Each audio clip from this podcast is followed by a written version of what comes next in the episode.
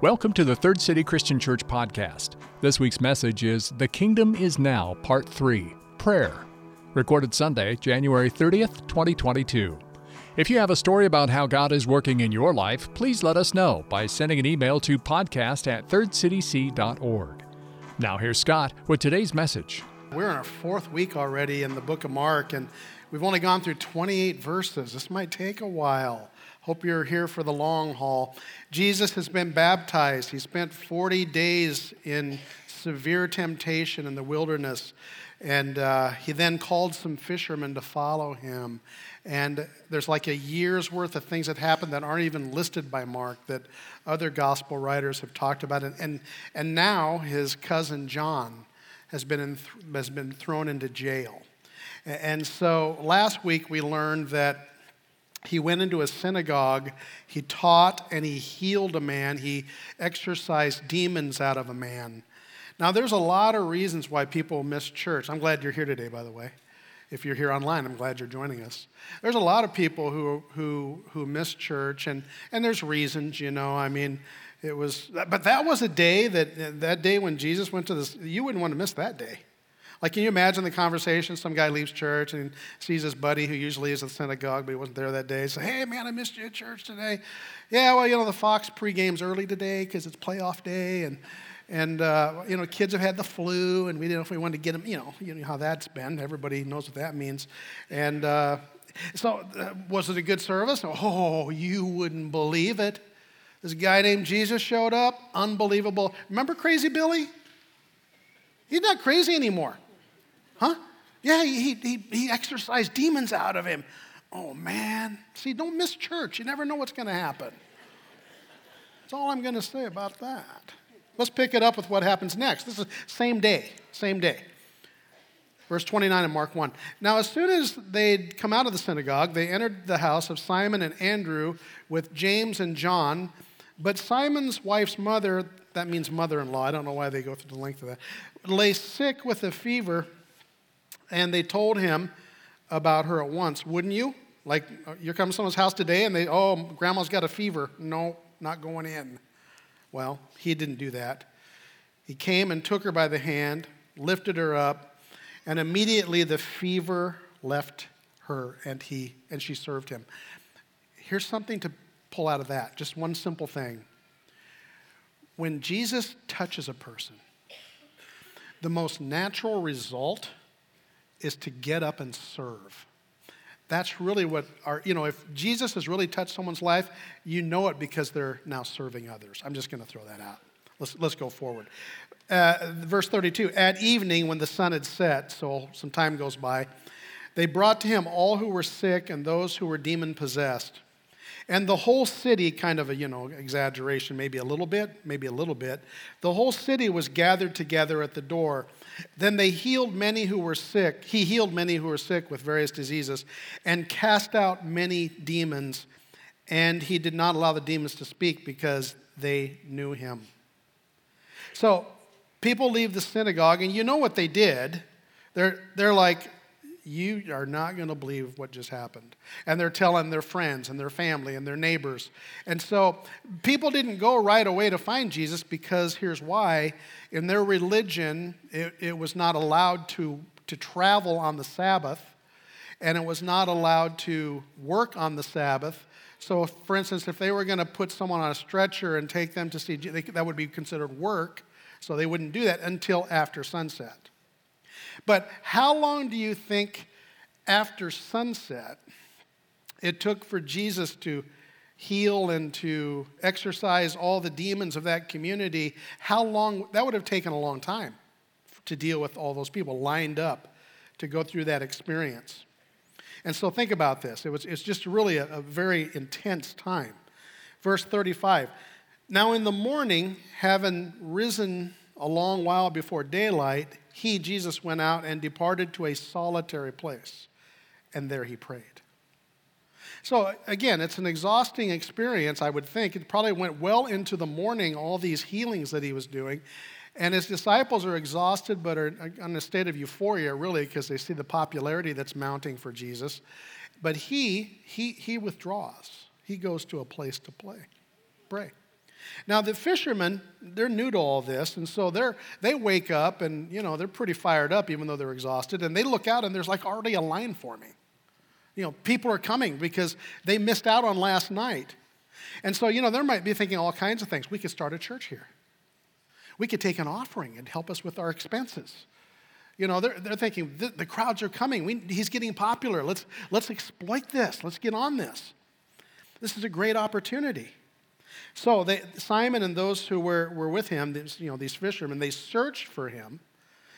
When they found him, they said to him, Everyone's looking for you. Come on. I mean, think about it. This day started at a religious service where he exorcised the demons. It carries over to Peter's home after sunset where he, he heals a ton of people. Here's my question for you, though, today What can we learn from Jesus in the margin of this? Not just the, you know, the overt stuff, you know, the, you know, the healings, the casting out of demons, the, you know, him going to the synagogue and teaching. Uh, the, what can we learn from him? Here's what we're going to learn. Look at verse 38. So they came, Jesus, the crowds are waiting. He said to them, Let us go to the next towns, that I may preach there also, because that is why I have come forth. And he was preaching in their synagogues throughout all Galilee and casting out demons. Why was he there? Why had he come? to preach, to tell the, to tell the gospel, to, to let people know there's hope. Mark had already told us that he came to proclaim the good news. And I have to point this out because if I'm going to be in the kingdom of Christ, if I'm going to call myself a Christ in, I too have to embrace that mission, and so do you. His mission is to proclaim the good news. It's not to fix the people. That's what I need you to hear here. I mean, in fact, this whole onslaught of broken people show up to get fixed, and he says to the disciples, Hey guys, we got to get out of here, huh? There's a lot of need back there, friend. I know, but that's not why I'm here. See, something happened in that time of prayer. Now, it got me thinking, though, about the people he left behind. Like this week, it really kind of agonized me. I mean, what about Kevin? Like Kevin, I'm just making up this name. So Kevin's this guy, and, and there's somebody who was there the night before, and he maybe Jesus healed somebody in their life or fixed, maybe it was them. So he goes, I gotta go talk to Kevin. Kevin needs this. So it's like it's like early in the morning, it's before sunrise, and someone's pounding on Kevin's door. Kevin, wake up! Who's out there? It's me, it's, it's Frank. Frank, what are you doing here? It's early in the morning. You, you're not gonna believe it. There's a guy here who can your daughter, your three year old, the one who can't walk, you need to take her to see this guy. Well, who is he? He's Jesus. And he healed a bunch of people last night. He healed me. What? Now, Kevin's a desperate guy. You know, his daughter, three year old, hasn't walked her whole life. I'm just making this up. This is a scenario. I'm Just trying to show you something about this. I mean, so, so Kevin goes to, to, to, the, to the fisherman's house where he was last night thinking Jesus is going to come out in the morning, he's going to start doing this stuff again. And they, he waited in line and he waited in line and he waited some more and it's mid morning and there's no Jesus. Finally, someone shows up and says, Hey, I don't think he's coming. What do you mean?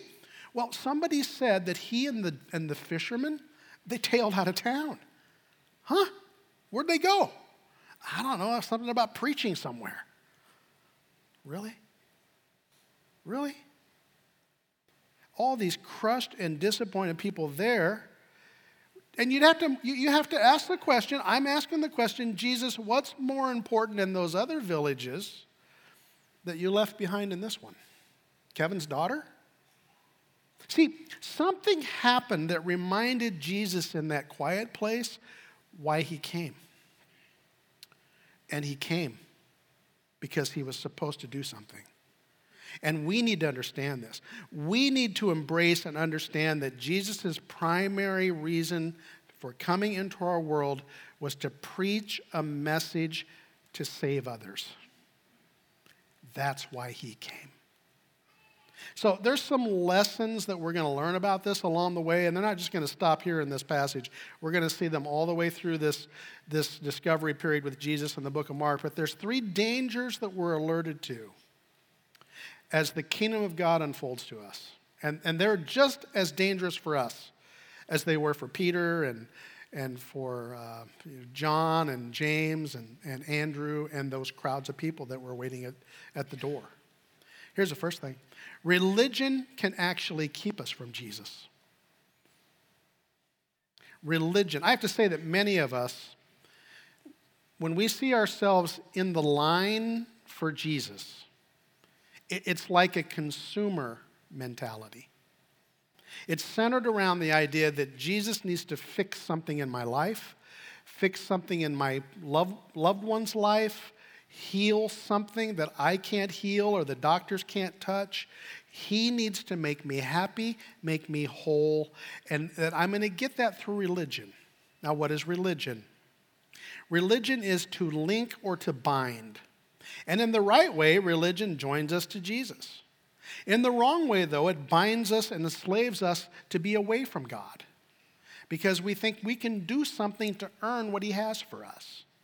That's a danger. And we're going to see this. I'm not going to talk much about today because we're going to experience this in several places. Here's the second thing chasing the miracles, not the message. It's a danger, friend. Jesus only did something like 37 miracles that we know of. Now, now he probably did more. We, I'm sure he did, as a matter of fact. But only 37 made the cut in the four Gospels. So if you do the math on that, my friend Nick Schonlau, I want to remind me what the math was because I did it in the first service, was way off. He said that's something like, like, a, like 10.7 miracles a year. Okay, I said, well, I'm not a mathematician, I'm a preacher. He goes, I know that. We all know that. Okay. So, in other words, it wasn't a lot of miracles. That's all I'm saying. He did the miracles for a reason but it wasn't the reason that we might think. The message is that if we're in line just for the stuff, just for the goodies, just for the Jesus power, I'm in the wrong line. I need to be in the line because he came to preach to learn. That's, that's the line I need to be in. Now, here's a third thing seeking God for success, not surrender, is a danger. These disciples, you know they liked the popularity they were seeing. Who wouldn't? So, you know, they come and say, Jesus, they're lining up, man, we got a big day ahead of us. And he's like, hey, boys, we got to leave town. Huh? No, no, no, you don't understand. Yeah, I do know. My father's reminded me in this time of prayer I'm here for a different reason.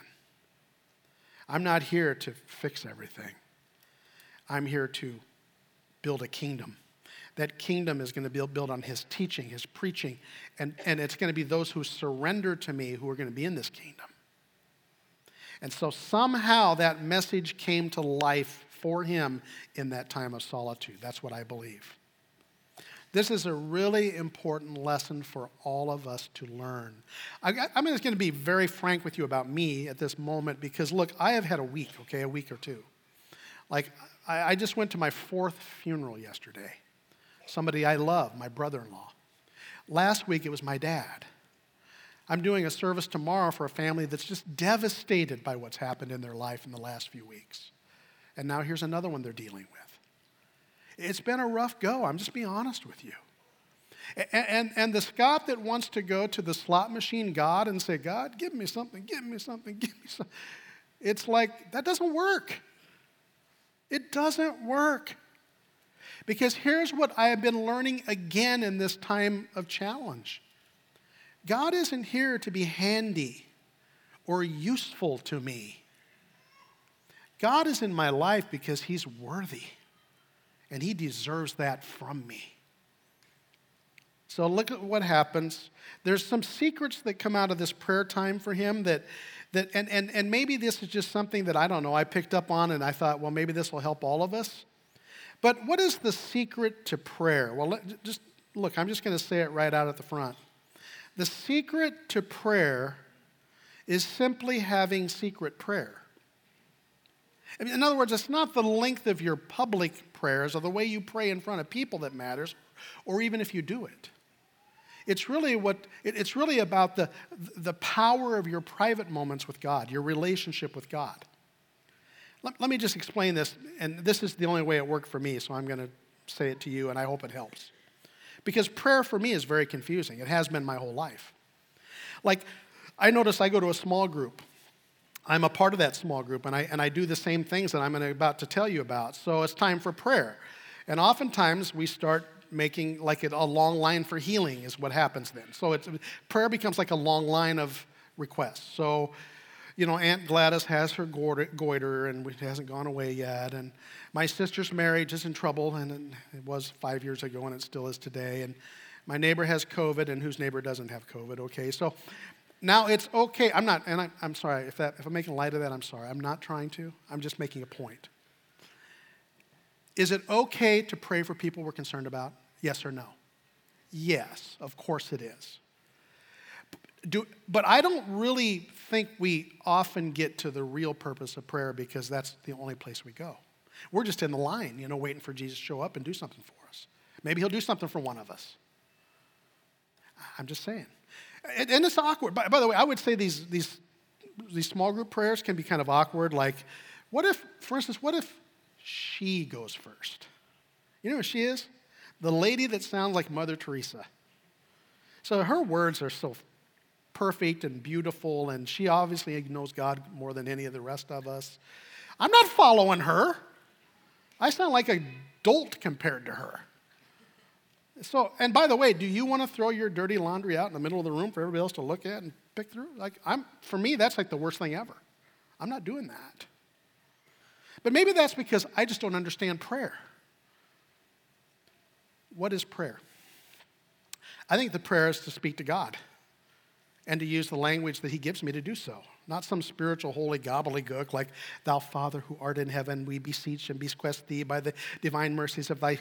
Look, I mean, if that's how you talk in real life, go ahead and do that. By all means, use that language. I mean, if you talk to your husband that way, my dearest husband who art in the, in the recliner, I beseech and encourage you by the power and mercy of the God Almighty Himself to get out of that recliner and take thy trash out to thou trash bin because it stinketh my house up forthwith. Yeah, if you talk that way, go see a counselor, number one. number two, your husband laughs at you all the time. Number three, uh, you know what I'm trying to say here. There's no language for this other than the language you speak. And by the way, here's another thing. People say, oh, you need to have a special prayer language to talk to God. And there's whole groups of religions that that have these things, and from all different walks of life.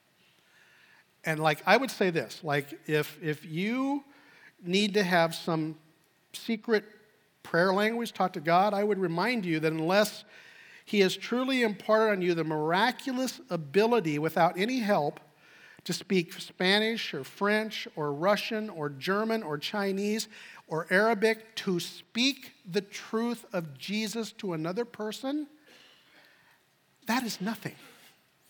It, it's a sham. I'm just saying it.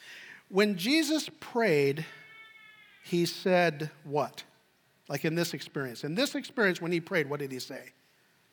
Oh, you don't know, do you? Because it's not there. And it's a good thing it's not there because when people in, re- religions see Jesus' words, they canonize those words, then they become rituals. The secret to prayer is the secret to prayer is to pray. That's what the secret is. What is prayer? I'm going to go through these very quickly because I, I want us to pray together. And I think we can do that in a way that's going to be effective today. Dan's going to help us with this in a few minutes. What is prayer? Prayer is not so much something we do, it's someone we are with. It's like being in relationship when you talk to someone. It's communication to a God who is in relationship with you. I mean, let me ask you this question. It's, it's kind of a trick question, I'm just warning you. So, are, are there any people you have relationships with that you don't talk to? The answer is yes, your enemies. So, if you don't talk to God, what does that say about you and God? Okay? I'm just asking you. I don't want to talk to Him. Well, it's not about that. It's about, it's about, it's about Him. It's about that you're with God and you're speaking to God. Okay, let me go further. Prayer is not about getting what I want, it is about connecting with who I'm talking to. The goal is not in, in prayer, if I'm really on task with the Lord, it's not to get what I want, it's to connect. One of the great fallacies that we think of as prayer is the religious fallacy. We think God is the Wizard of Oz. We think that we're either the Tin Man, the Lion, Dorothy, or the Scarecrow, or someone else asking the wizard to give us what we want, and we're terrified to do it. And then we wait for him to do it, and by the way, it didn't happen. At least it didn't happen the way we thought it would. How many of you, when you go to pray, don't raise your hand, how many of you, the goal is when you pray to get what you want? I mean, I'm full disclosure, I find myself there more often than not. Like, by the way, I have some friends who are great, really good prayers. Like, they, they really understand it. If, if there's some great need I have, I, I always engage them because I know their hearts are right with the Lord, and they, when they talk to God, things happen. But something happened for me years ago that changed my attitude toward prayer, and it goes to the third thing I want to teach you. Prayer is both talking and listening. Now, I was a preacher in Arapahoe, I was west of here, and I was learning about prayer. I was in a seminary class, they were teaching some things about it. I realized I had a long way to, to go. I really didn't feel like I was very successful at communicating with God, and that's what I was learning to do. So, this one day, I just said, God, I'm listening. I don't, I don't know what you're going to say, if anything, but I'm going to listen. So I had to go downtown for something. Now, for, for me to go downtown, it was like two blocks in my car. It's like really crazy I even drove, but I did. This day I did. And I'm going by down the street, and I go by Jeannie's house.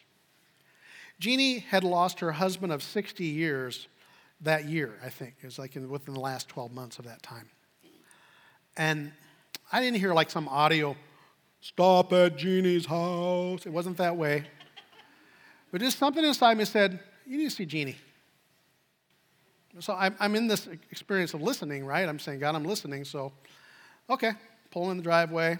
Kind of awkward. I walk, I walk up to the door, boom, boom, boom. And Jeannie opens the door, sobbing. I'm like, Jeannie, you okay? I just thought I'd stop and see how you're doing. She looked at me in the eye. She said, How did you know? I said, How, do you, how did I know what? How did you know that? I just prayed, God, I am so desperately lonely and hurting. Would you just send someone to talk to me? That showed me something about prayer that day that I'll never forget. I need to listen more. I need to listen more.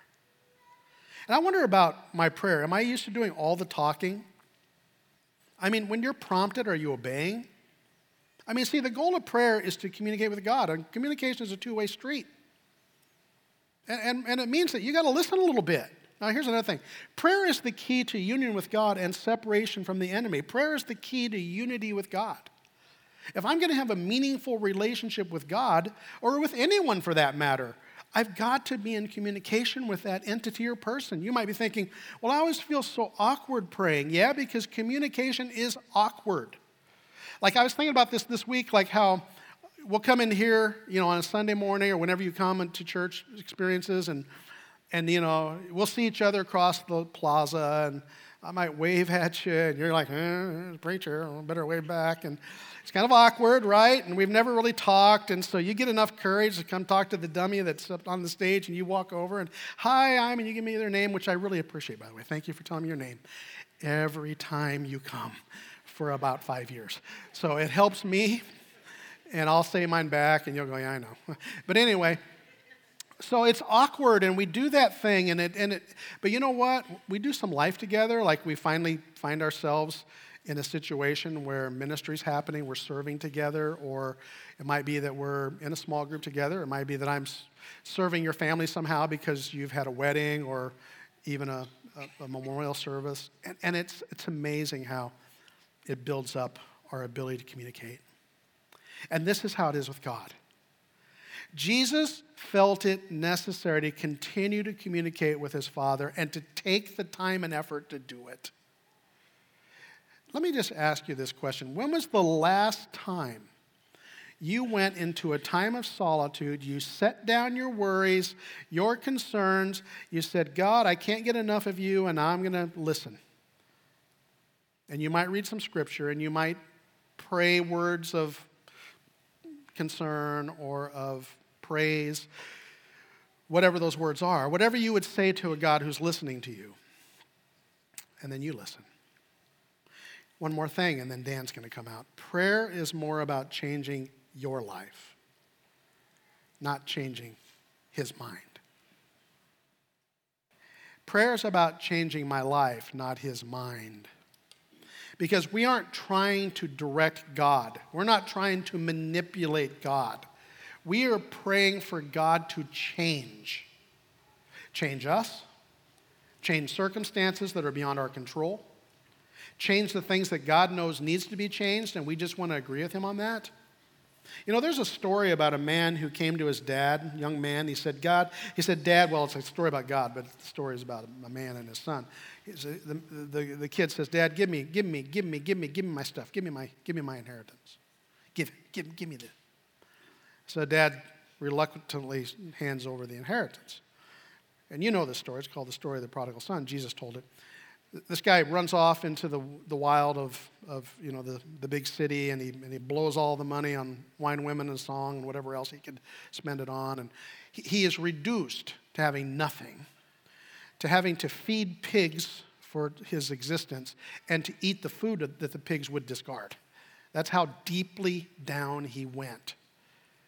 This give me, give me, give me, give me, give me son. Well, finally, he's in the, in the midst of the pit and he, he has this thought Man, I think there's more for me. I mean, I, he came to his senses. I changed my mind about my father. Maybe I can go there and I can, I can actually open up my life to him and he'll hear me. And so he goes back, and if you know the story, you know the father restored him to full sonship. And this, this kid, this, this kid who's saying, Give me, give me, give me, becomes this man who says, Father, make me, make me, make me. That summarizes what prayer is.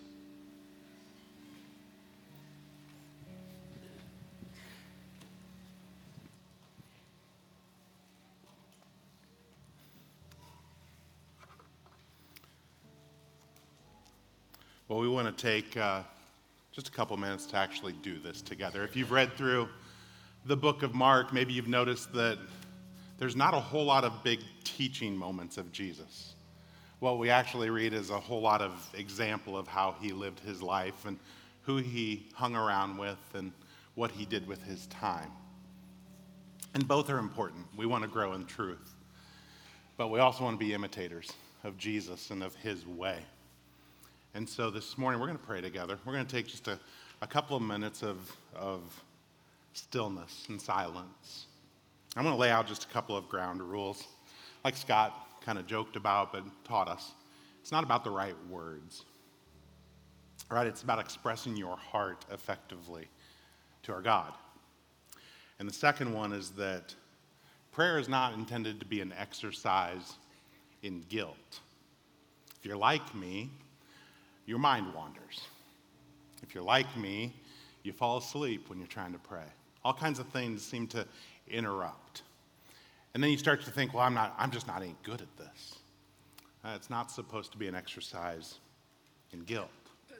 So as we're praying together, if your mind wanders, pray about where it wanders to. If, if, it, if it wanders, I wonder how my kids are doing in Kid City, or uh, wanders to what's going on with our, uh, you know, whatever. Pray about that thing. If you start to think about the Chiefs, don't pray for the Chiefs. Maybe pray for the people that you're going to watch that game with and ask that it would be more than a football game. And so just go where your mind goes in a prayerful mindset.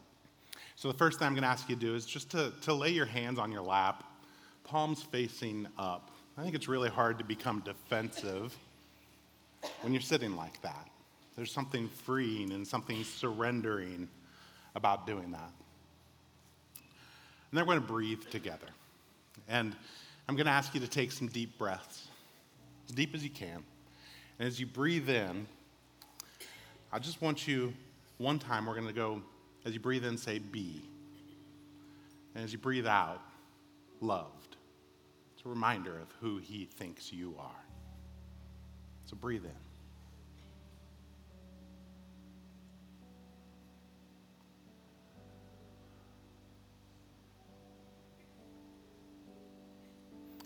As we do that another time, as you breathe in, just proclaim the name Jesus. And as you breathe out, show me your way.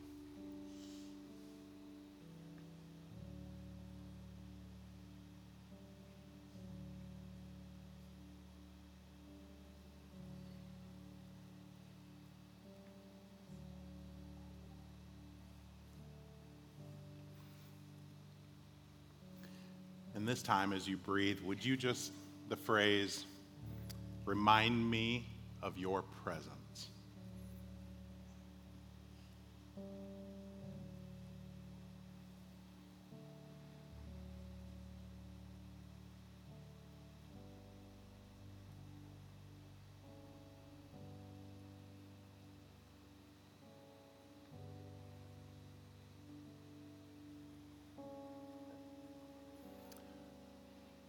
This next breath.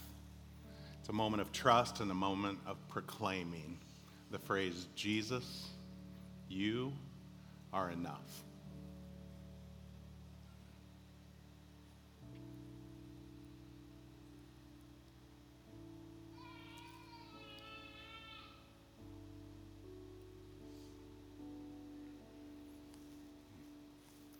So Jesus taught us those words, let your kingdom come. We want to be a little bit more specific about that. As you, as you hear that phrase or as you repeat that phrase, who or what comes to mind? Take a breath.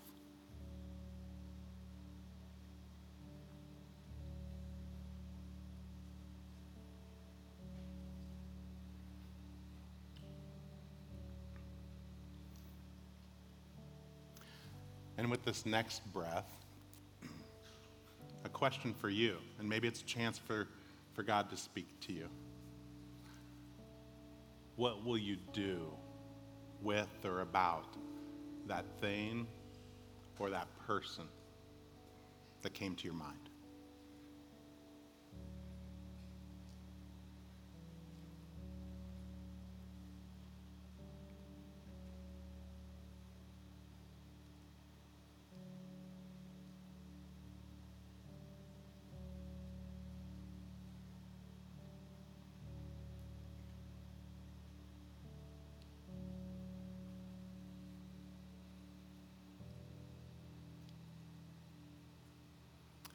Maybe prayer is a little bit simpler than you have thought that it was.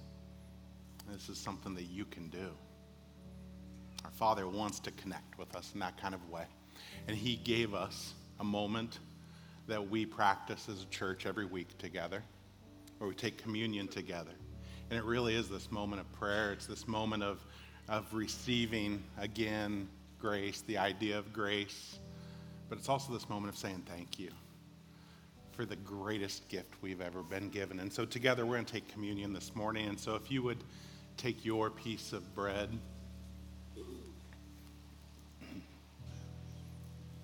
This piece of bread that uh, rem- reminds us uh, of Jesus, reminds us of his example, reminds us of what he did for us, reminds us that he gave everything for us.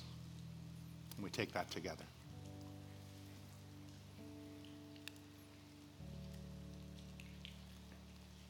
And then we take this noisy little cup that we've grown to love, we peel it back. And the key word for me here, the key words are poured out. Jesus' blood was not spilled, It was poured out.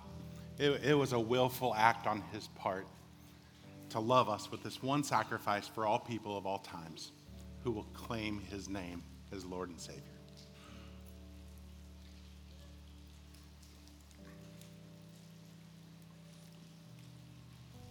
So, Lord, we say thank you. People who uh, had no answer to the things that messed us up, we found an answer in you. We thank you for modeling for us what it looks like to recenter yourself in moments of prayer. And we thank you for this moment where together we get to do the same exact thing to be recentered and recalibrated in who you are and what you have for us. We pray that in Jesus' name. Amen. There's a couple of things I want to leave you with today because I, would you know, there's like a couple last things I'd, I'd like to not happen in this. You know, I just don't want to happen in a sermon like this. Here's the first thing: if I'm only coming to God to get what I want, I do wonder if maybe He's running from me. Like, you know, I know it's a metaphor, but these people who are in line, and they just learned about Him, so they're different than we are. But we've been around Jesus for a while, you know. And it really sounds harsh when I say this, but do you have a friend or a family member who, like, when you look at your phone and it's that their caller, the caller ID brings them up, you go, uh, no, not, not, not, not now. Don't have time for that again, or whatever. Do you have, I mean, you probably do. And I, I know they have needs, and maybe you're even the answer to their needs. But, but you're saying, I, I can't do this. Here's a question what might God see when you come up on his caller ID? Could it be, what do they want now? Because if that's the case, it's time to grow up in your understanding of communicating with your God who loves you so much. And I'm just saying, maybe, just maybe, the reason why God isn't answering your prayers is because He knows that if He does, he will never hear from you again. Just saying. If he gave you what you wanted, maybe you'd never come back. Now, here's another thing. This is, please hear me. Prayerlessness could be my greatest sin because it, it says that I think I'm in charge the last thing I would want to happen as you leave this experience today is to say, man, I just can't talk to God now. Like my world's all upside down now. I, I think I've been this person that goes to the slot machine. Chink, chink, chink.